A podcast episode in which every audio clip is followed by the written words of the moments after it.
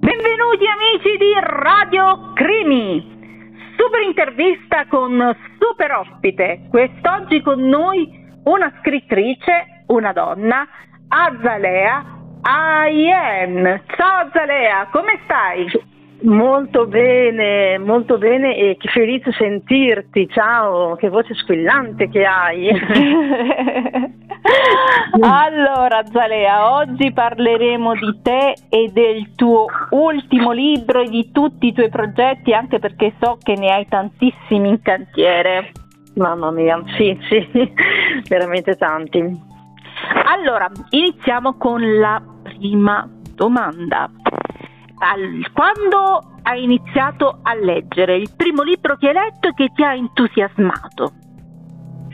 Guarda, il primo libro che ho letto, vabbè, a parte Topolino, tutti quei fumetti, esatto, è stato quello di Anna Frank, il diario ovviamente di Anna Frank. E cosa mi è piaciuto di questa bambina coraggiosa? Ecco, questo mi è arrivato, proprio il coraggio di questa bambina di scrivere questo diario in un momento così particolare. Sì, questo è quello che mi ha colpito, mi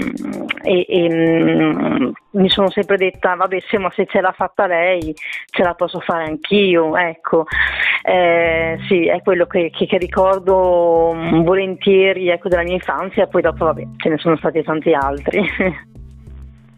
Come ti approcci con i tuoi lettori? Hai una pagina Facebook, un Instagram? Sì, allora con i miei lettori ho la pagina Facebook, ho la pagina Instagram e diciamo li coinvolgo nei miei progetti. Quando nasce un'idea cerco di scrivere qualcosa che vada a incuriosire questi lettori, e ho un riscontro molto molto positivo, perché alla fine poi si incuriosiscono e acquistano i miei libri. Come vedi il futuro dell'editoria italiana in un momento così particolare? Io spero che questo momento sia proprio un momento per riflettere su tante cose, ma anche appunto per così ritrovarsi in se stessi, e quindi con un libro in mano, ecco, meglio di così, perché la lettura è comunque sempre un momento dove si va a capire magari un qualcosa, a interrogarci, e speriamo che sia positivo, cioè il momento non è molto positivo, però che porti appunto positività su questo lato, perché la lettura insomma è qualcosa di... Azalea, il tuo libro è stato scritto in un momento molto particolare, che casualità coinvolge l'Ucraina. Esatto. Quindi diciamo è un fantasy uscito da poco, ma in realtà quando tu lo hai scritto non c'era ancora la guerra. No, perché ho iniziato un anno e mezzo fa, ecco, più o meno. Ambientato tra l'altro ad Odessa, giusto? A Odessa, sì, no, non c'era ancora, no, ma neanche nell'aria, anche se poi dopo, insomma, io e penso come tante altre persone, insomma, mi è sfuggito questo 2014 che è iniziato nel Donbass, appunto già quest'area minacciosa, e anch'io insomma ho peccato di non accorgermene, ma insomma è una guerra che poi alla fine è iniziata nel 2014. Però quando ho scritto, come dicevi tu, quando ho iniziato a scrivere Il Guardiano delle Catacombe, non c'era nulla, e il fatto mi ha portato proprio a Odessa. Come sei entrata in questo luogo particolare? No? Solitamente gli scrittori come ambientazione scelgono ambientazioni un po' più permettimi il termine, dozzinari, no? Solitamente si parla di New York, insomma di grandi capitali un po' più diciamo più occidentali, ecco, chiamiamole così. Sì. A te come mai è venuto in mente proprio Dessa? Ma mi è venuto in mente guardando un documentario, infatti lo spiego anche, insomma ho descritto questa mia scelta, e parlavano proprio di questo, di questa città attaccata dai tedeschi, ovviamente nella seconda guerra mondiale, e dove i partigiani di allora di quel posto insomma usarono queste catacombe come luogo di riparo, protezione, di insomma anche di vita, perché avevano fatto anche una chiesa, mi sembra, una scuola, ecco, e quindi l'hanno usato proprio come protezione. E lì, finito questo documentario, mi sono detta: ma perché no, insomma, sarebbe bello ambientare il mio prossimo romanzo dentro queste catacombe. E così, insomma, e così è stato.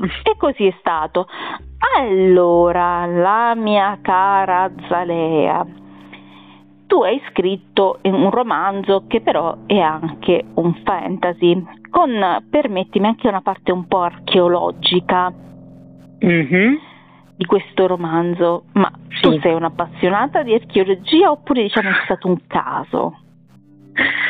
Guarda, io sono appassionata di tutto quello che è scienza, e quindi anche l'archeologia, una scienza fantastica, ma più che altro sono appassionata della storia, cioè del passato, e andare proprio a indagare quello che è successo mi coinvolge tantissimo, nel mio piccolo ovviamente. E poi facendo una ricerca anche di queste catacombe, di questa Odessa, eccetera eccetera, ho trovato tantissimo materiale appunto sul discorso anche di come è fatta questa catacomba, il perché è nata, e insomma lì dentro c'è proprio la storia di uomini che per costruire la città di sopra, ovviamente Odessa, hanno formato una città all'interno della terra, perché queste catacombe sono lunghissime, sono le più lunghe del mondo, superano anche quella di Parigi, sono molto famose quelle di Parigi, però come lunghezza insomma queste catacombe sono molto molto più lunghe. E mi sono immaginata lì dentro, non lo so, la mia testa cosa. E poi ovviamente la fantasia, ho dovuto mettere tanta fantasia, perché è un fantasy, per essere libera anche comunque di spaziare un po', perché insomma, nel senso, se guardiamo la realtà, hanno chiuso praticamente i cittadini di Odessa tutte le entrate per queste catacombe, perché insomma chi entra si perde, e insomma sono morti anche tanti giovani che per sfida sono entrati in queste catacombe e niente, sono morti. Quindi insomma la mia fantasia ha dovuto escogitare qualcosa per farli vivere questi personaggi, hai capito? Quindi sono i protagonisti di questo romanzo. Sì, allora abbiamo il nostro folletto che non può mancare in un fantasy, un folletto alchemico, e c'è Marco, che è invece una guida turistica, perché veramente le guide turistiche portano all'interno di queste catacombe i turisti, almeno fino al momento della guerra. Adesso non penso proprio che ci sia questo movimento, però c'è stato proprio un business sotto. Ho trovato molte foto di turisti dove recensivano questo posto bellissimo, misterioso. E quindi Marco, che è il mio protagonista principale, è una guida turistica, e quindi le catacombe, scusami, le conosce molto bene. Se dovessi dare un volto di un uomo del mondo dello spettacolo a questo Marco, chi sarebbe? Ah, il mondo dello spettacolo? Sì, se dovessi fare un film, poniamo il caso che questo libro, io te lo auguro, venga scelto per un film, no? Quindi una sceneggiatura. Chi potrebbe essere il volto di questo Marco? Ma sai che me lo chiedi, perché insomma bisognerebbe che, cioè, mi verrebbe in mente Brad Pitt, però lui è troppo, cioè, nel senso, sarebbe veramente troppo, però è biondo con questi occhi azzurri come insomma sono gli ucraini, ecco io ce lo vedrei biondo con gli occhi azzurri. Il primo che mi viene in mente è Brad Pitt, il più, secondo me uno dei più belli, meravigliosi. E invece Axa ci mettiamo proprio un nanetto un bel nanetto come folletto. Allora Melvin, tu Azalea, sì, tu tra l'altro stai scrivendo anche il tuo prossimo libro, giusto? Sì, allora il mio prossimo libro che ho già scritto, che io chiamo il mio terzo romanzo perché ci do il numero praticamente, è un giallo intitolato Le notti di luna piena a Mantova. È ambientato a Mantova, nella mia città dove abito, e è un giallo, è un romanzo giallo dove questo ispettore Rocco delle Rose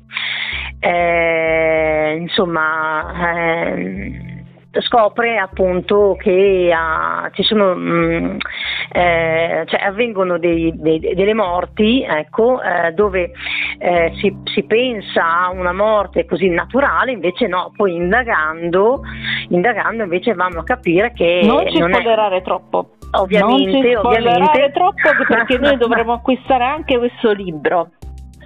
Ovviamente no, comunque insomma inizia un'indagine in questa città meravigliosa, e anche qua come al solito descrivo la mia bella Mantova, dove ha storia da vendere, e insomma ci saranno descritti qualche chiesa importante, qualche monumento, insomma non nei minimi particolari, però insomma c'è un passaggio così d'arte storica di Mantova. Va bene, grazie Azalea, noi diciamo che ci siamo fatti un po' un quadro di tutto quello che tu scrivi, quindi vogliamo anche sapere come possiamo trovarti su Facebook e soprattutto su Instagram, no? Se qualcuno volesse contattarti per il libro, come può fare? Certo, allora su Instagram mi trovate con il nome d'arte Azalea Aylen, c'è una Y dalla Aylen, e qua insomma trovate appunto un po' tutto quello che faccio, e anche dove si trovano appunto i miei libri. Invece la pagina Facebook mi trovate con il mio nome di battesimo, che è Bonichini Medin. Spero di particolare. Sì, è un nome arabo, anche io è un nome particolare, però vabbè, ho voluto scegliere un nome d'arte. Un nome d'arte, uno pseudonimo, come i grandi scrittori. Esatto. Va bene Azalea, io ti ringrazio per essere stata nostra ospite. C'è qualcosa che vuoi dire ai nostri ascoltatori?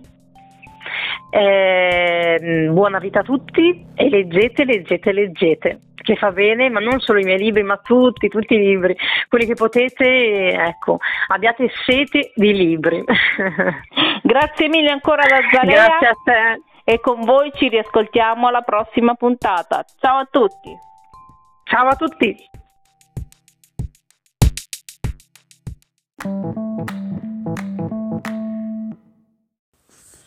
Cari amici di Radio Crimi, ora vi presento una bellissima favola inedita di Elisa Montesi, una scrittrice emergente dall'animo gentile. Il racconto si svolge come un bellissimo viaggio di iniziazione, ed è questo che mi ha colpita di più. Il dono delle foglie. Mentre guidavo la mia fantastica 600 Celestina, che chiamava affettuosamente Isotta, in radio stava passando una canzone del grande Ligabue, e la cantavo ignara di quello che sarebbe successo a breve. Finito il motivo, la speaker chiese: "Sei Elisa?" Mi guardai intorno, pensando «Ah, che bello, la speaker si chiama come me».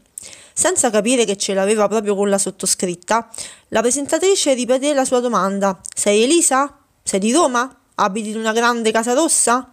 A quel punto iniziai a rispondere a tutto dicendo «Sì, sono io», ma come... La radio si spense del tutto, la voce continuò a parlare dicendomi di lasciare andare le mani dal volante, di non fare domande e di allacciare bene la cintura di sicurezza, pronta a spiccare il volo! La macchina si trasformò in un tappeto volante, sorvolammo tutta la città e nel cielo azzurro gli uccellini mi guardarono e mi salutarono augurandomi il buongiorno e chiedendomi dove fosse diretta, anche se non seppe rispondere, ero in balia degli eventi. Il tappeto piano piano rallentò fino a fermarsi nel cielo che era sempre più blu, finché la voce mi disse «Guarda, atterriamo laggiù, proprio su quel prato, ora osserva cosa accadrà». Mentre il tappeto si avvicinava al prato, delle bolle di energia si alzavano, cambiando forma e colore. Era magia allo stato puro. Il tappeto si adagiò lentamente e mi disse «Ora puoi scendere, segui la via verso il bosco».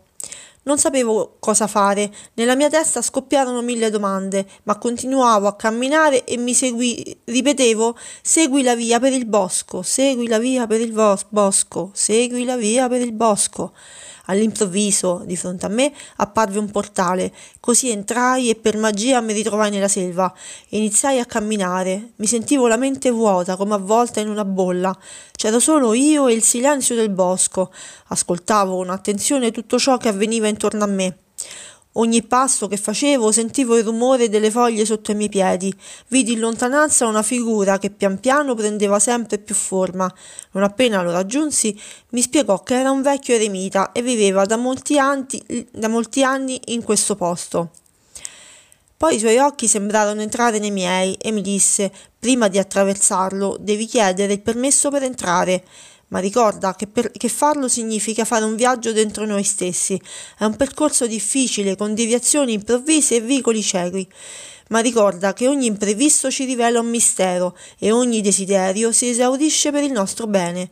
Lo guardai attentamente. La sua voce e le sue parole mi arrivarono dritte al cuore. Così gli chiesi: «Che cosa devo fare?»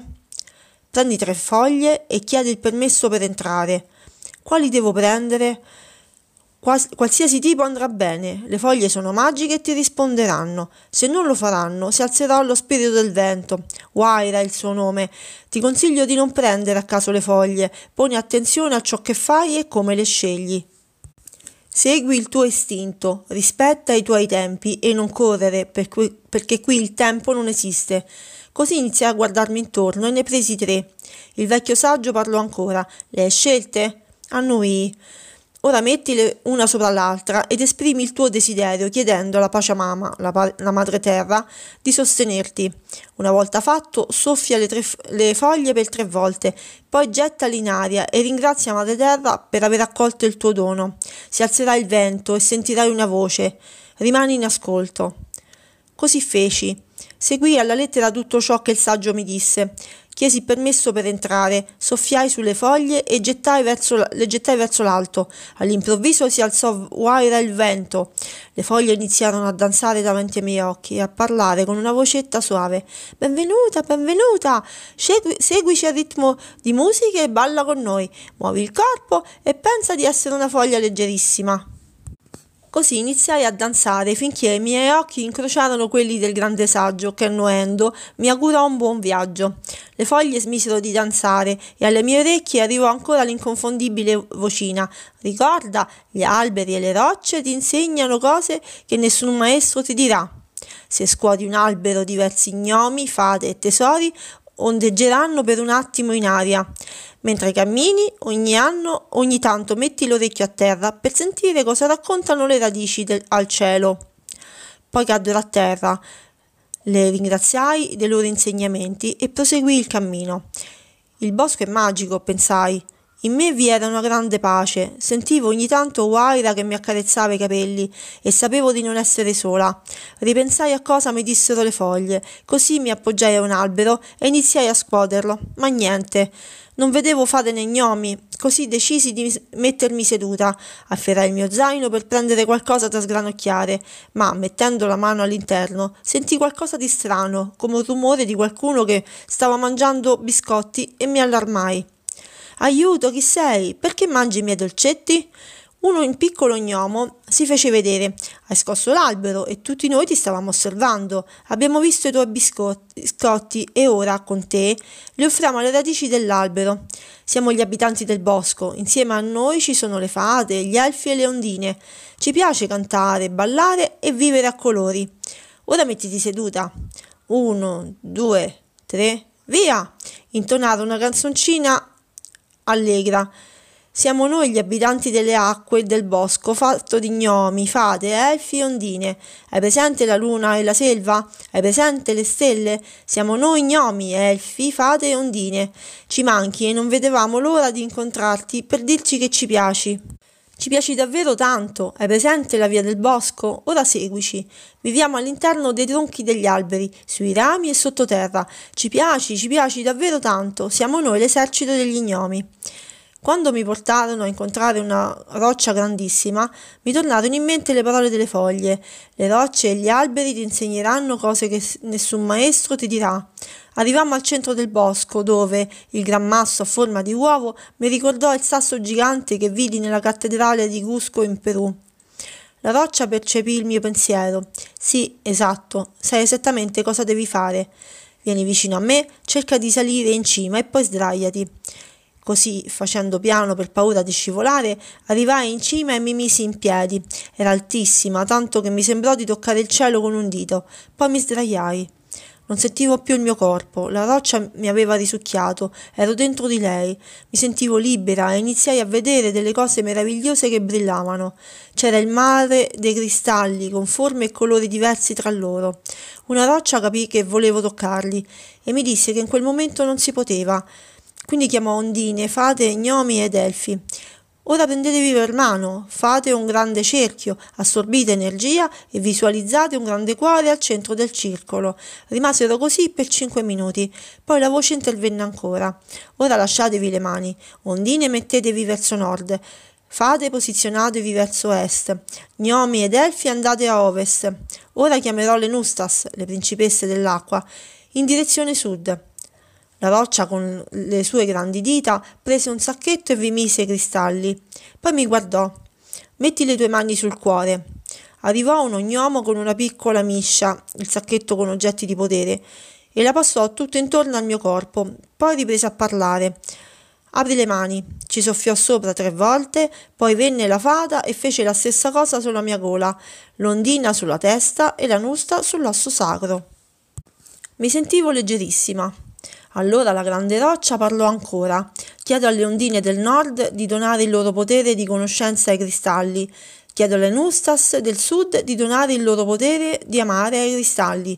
Chiedo alle fate dell'est di donare il loro potere di purificazione ai cristalli. Chiedo agli gnomi dell'ovest di donare il loro potere di forza ai cristalli, affinché siano veicoli di luce, pace e amore». Rimasi senza parole. Partecipare alla mia prima cerimonia mi emozionò tantissimo. La roccia stava continuando a parlare. «Ora facciamo partire una colonna di luce da sotto i nostri piedi». Mi dissero che dovevo mettermi al centro del loro cerchio. Mi diedero il sacchetto con i cristalli e la colonna di luce iniziò a sollevarmi. In mezzo secondo ero fuori dalla roccia. Uscita, la abbracciai forte e la ringraziai. Avevo incontrato il grande maestro ed ero felice. Appena mi girai mi accorsi che lì vicino c'era lo gnomo. «Vieni, il nostro viaggio deve continuare». Gli chiesi con gentilezza se ci potevamo fermare un pochino, perché ero un po' stanca. L'emozione che avevo provato era fortissima. Annui con comprensione. «Va bene, questo mi sembra il luogo giusto». Ci sdraiammo sotto l'albero e mi addormentai. Dopo un bel po' aprii gli occhi alla ricerca del mio amico gnomo. Ma davanti ai miei occhi vidi delle luci che correvano veloci. «Che bello, sono le lucciole!» Iniziai a corrergli dietro, mentre saltavano di qua e di là. Allora lo gnomo mi disse che non erano lucciole, ma le fate che volevano incontrarmi. «Hai ancora nel tuo zaino il latte speziato?» Aprii subito lo zaino per vedere se nel termos ce ne fosse rimasto un pochino, esultando di gioia quando ne vidi.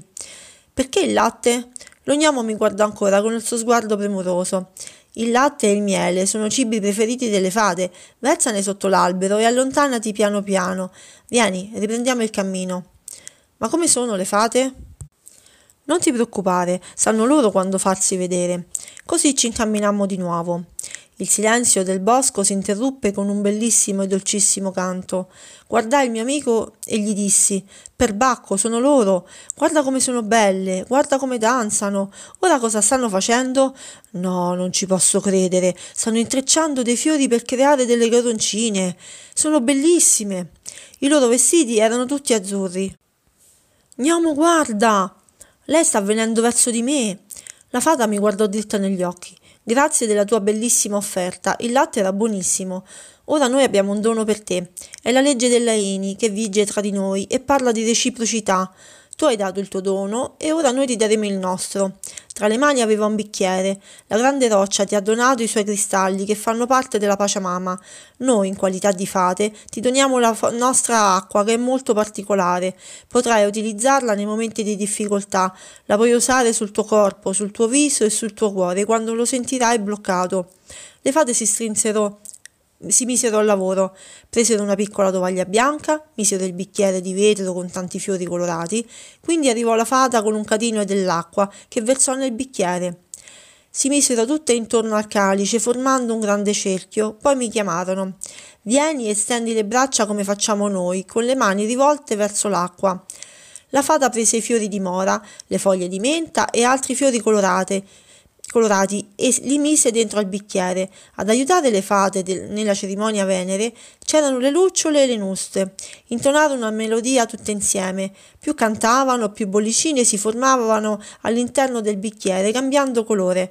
Poi la fata iniziò a suonare 2 campanellini e pronunciò la frase magica: «Le fate del bosco e le sue amate sorelle hanno apprezzato il tuo dono e il tuo cuore. Noi in cambio ti diamo la nostra energia sotto forma di acqua magica. Potrai utilizzarla sul tuo corpo quando ti sentirai stanca. Potrai anche sorseggiarla. Portala sempre con te. Quando ci sarà la luna piena, tienila sotto la sua luce. Ma ricorda, è solo per te. Noi saremo sempre con te. Ogni volta che entrerai in un bosco, rammenta di portare un biscotto con del latte o una preghiera. Saremo lì ad aspettarti. Ora apri le tue mani e accogli il nostro dono». Il bicchiere si era trasformato in una piccola bottiglietta con della polvere dorata sul tappo. La fata mi diede un bacio sulla fronte e si congedò con tutte le sorelle. In quel momento mi guardai intorno e vidi il vecchio eremita. Ero pronta a raccontargli tutto ciò che avevo vissuto quando mi lanciò uno sguardo profondo. «È il momento di ritornare. Metti le mani sul tronco dell'albero e ringrazia il bosco per tutta l'esperienza che hai vissuto.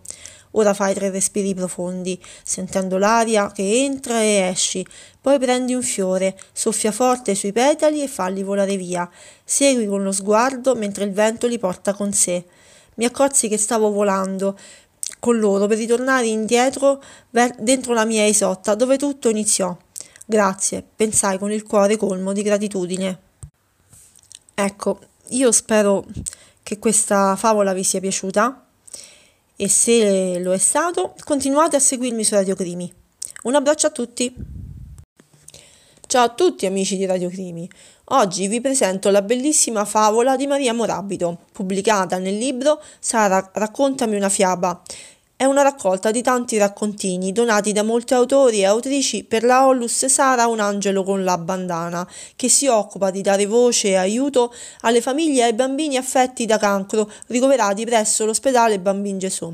Il libro è corredato da bellissime illustrazioni ed è acquistabile su ordinazione in tutte le librerie e presso il sito dell'associazione saraunangeloconlabandana.com.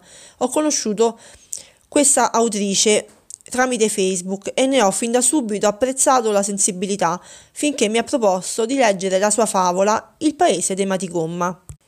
Marta è una bambina di 10 anni. Ci sono favole nella sua mente che vanno e vengono, ma se prova a fermarle sulla carta, le idee non riescono mai a prendere forma. «Oggi ci devo riuscire», pensa la bambina, e davanti a un foglio bianco, invece di scrivere, comincia a disegnare delle montagne. Che voi ci crediate o no, improvvisamente si trova dentro quel foglio in un istante. C'è una lunga strada stretta che porta chissà dove, una grande distesa bianca, ma non è neve. Marta cammina senza sosta, è curiosa di scoprire dove finisce quella strada. Una polvere rossa sporca i suoi piedi e crea un contrasto strano con gli spazi intorno. Quante ore sono passate non lo sa, ma ecco che la strada sta per finire. La conduce su una collina dove si respira aria pura ed è bello stare lì. In fondo alla collina c'è un paese. Cerca di avvicinarsi ancora e vede delle figure che non sono uomini, ma delle matite. Marciano ininterrottamente sotto un sole piccolo come una moneta, con pochi raggi, come fossero quelli di un disegno lasciati a metà. C'è un accenno di casa, alberi con pochi rami e un tronco da correggere, una scuola senza finestre, una piazza senza panchine. Tutto è senza colore. Questo piccolo paese è circondato da un muro che sembra fatto di carta a quadretti. Marta rimane a guardare con gli occhi spalancati. Non avrebbe mai immaginato di potersi trovare in un posto come quello. La matita gigante, di colore nero, adesso sta aggiungendo i raggi al sole, disegna delle rondini che non sanno volare e le finestre alla scuola. Dà una giusta composizione agli alberi e mette delle panchine nella piazza. Al lavoro ultimato si riposa e le altre matite incominciano a colorare ogni cosa. La bambina vorrebbe scendere da quell'altura, costeggiare il paese e scoprire cosa c'è oltre il muro a quadretti. Ha anche fame e lo stomaco comincia a brontolare, ma non vede neppure un supermercato. Potrei suggerire loro di costruirlo, forse mi ringrazierebbero, ma forse a loro non serve.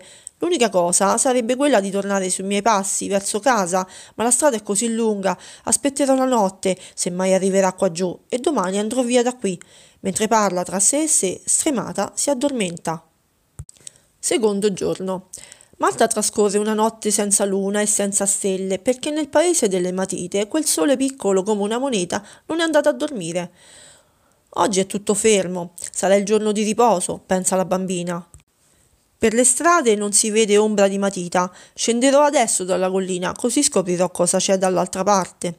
Scendendo si accorge che sta diventando sempre più piccola. Il muro è fatto di un materiale che sembra polistirolo. Basterebbe una spinta per buttarlo giù. Si solleva da terra per guardare. Non c'è nessun paese qui, soltanto delle creature morbide come gomme. Sfregano il loro corpo in lungo e in largo per le vie, poi si sdraiano a pancia in su, addormentandosi. Voglio rimanere ancora qui per studiare il loro comportamento, poi tornerò a spiare le matite. Terzo giorno. Marta trascorre ancora una notte senza luna. Quel posto non dà l'impressione di vivere. Si ozia dalla mattina alla sera e le creature camminano, poi si riposano ancora e poi camminano. Le giungono delle voci dall'altra parte del muro e in fretta prende a risalire la collina. È successo qualcosa di incredibile. Il paese intero ha perso le sue case, i suoi alberi e il suo sole. Una delle gomme, quella notte, ha superato il muro e, entrando, ha cancellato tutto. Ora le matite la tengono prigioniera. Marta, alla ricerca di una soluzione, decide di andare in mezzo a loro e di spiegare che, abbattendo quel muro, potranno costruire insieme tante cose se lo vorranno. Dove le matite sbaglieranno, le gomme potranno cancellare. Sarà un continuo creare e di sicuro sorgerà un paese migliore. Senza pensarci, la bambina si trova in mezzo a quelle strane creature. Le matite provano a colorarle la faccia di tutti i colori, mentre la gomma tenta di cancellare la polvere rossa dai suoi piedi. Ma non appena Marta inizia a parlare, tutti si mettono in riga come tanti soldati. Poi, insieme, abbattono quel muro e tutto viene ricostruito. Le rondini imparano a volare e il sole, con i suoi raggi luminosi, riesce a riscaldare. Alla fine inventano anche un nome per quel mondo incantato, il paese dei Matigomma. Finalmente i suoi abitanti potranno essere uniti e le gomme non ozieranno più. Ma ora per Marta è giunto il momento di tornare a casa. La bambina li prega di accompagnarla lungo la strada stretta che la riporterà indietro. Quelle strane creature vorrebbero andare con lei. Amici miei, non potete seguirmi, il nostro è un mondo diverso, tanto grande da far paura, spiega Marta. Loro la ringraziano per averli aiutati ad abbattere il muro e lei li abbraccia forte forte. La bambina ha tanto sonno e, dopo poco, si assopisce lasciandosi alle spalle quel paese così bello, ma conservando l'entusiasmo di quelle creature che, in qualche modo, erano riuscite a entrare, chissà come, anche in questo mondo. Svegliandosi, Marta si ritrova con il viso sul foglio, in mano una matita nera e, accanto, una delle gomme. Fu così che cancellò le montagne e cominciò a scrivere questa storia. Benvenuti amici di Radio Crimi, sono Salwa e oggi vi racconterò la storia d'amore Julieta. Questa è la storia di una madre coraggio, divina e non di passaggio, una madre e sorella che con intemperanza andò in guerra. Non era la guerra che tutti sapete, ma un momento nella sua vita che a lei doveva giovare. Con forza e coraggio e un bambino si imbarcò in un destino più alto di lei.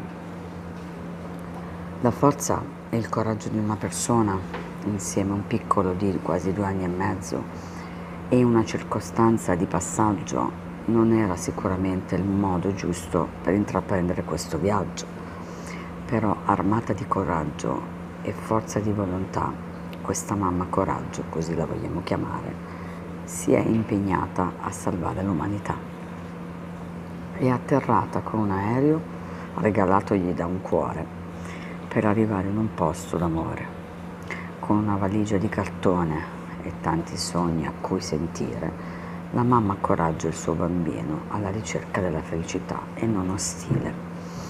Purtroppo le cose non sono sempre come le vedi e le pensi, ma la mamma coraggio determinata sotto un caldo solleone di 40 gradi in una città molto forte e potente, determinata ad avere ciò che giusto che sia, è andata avanti per una vita grata e un futuro più dolce e sereno per la sua dinastia.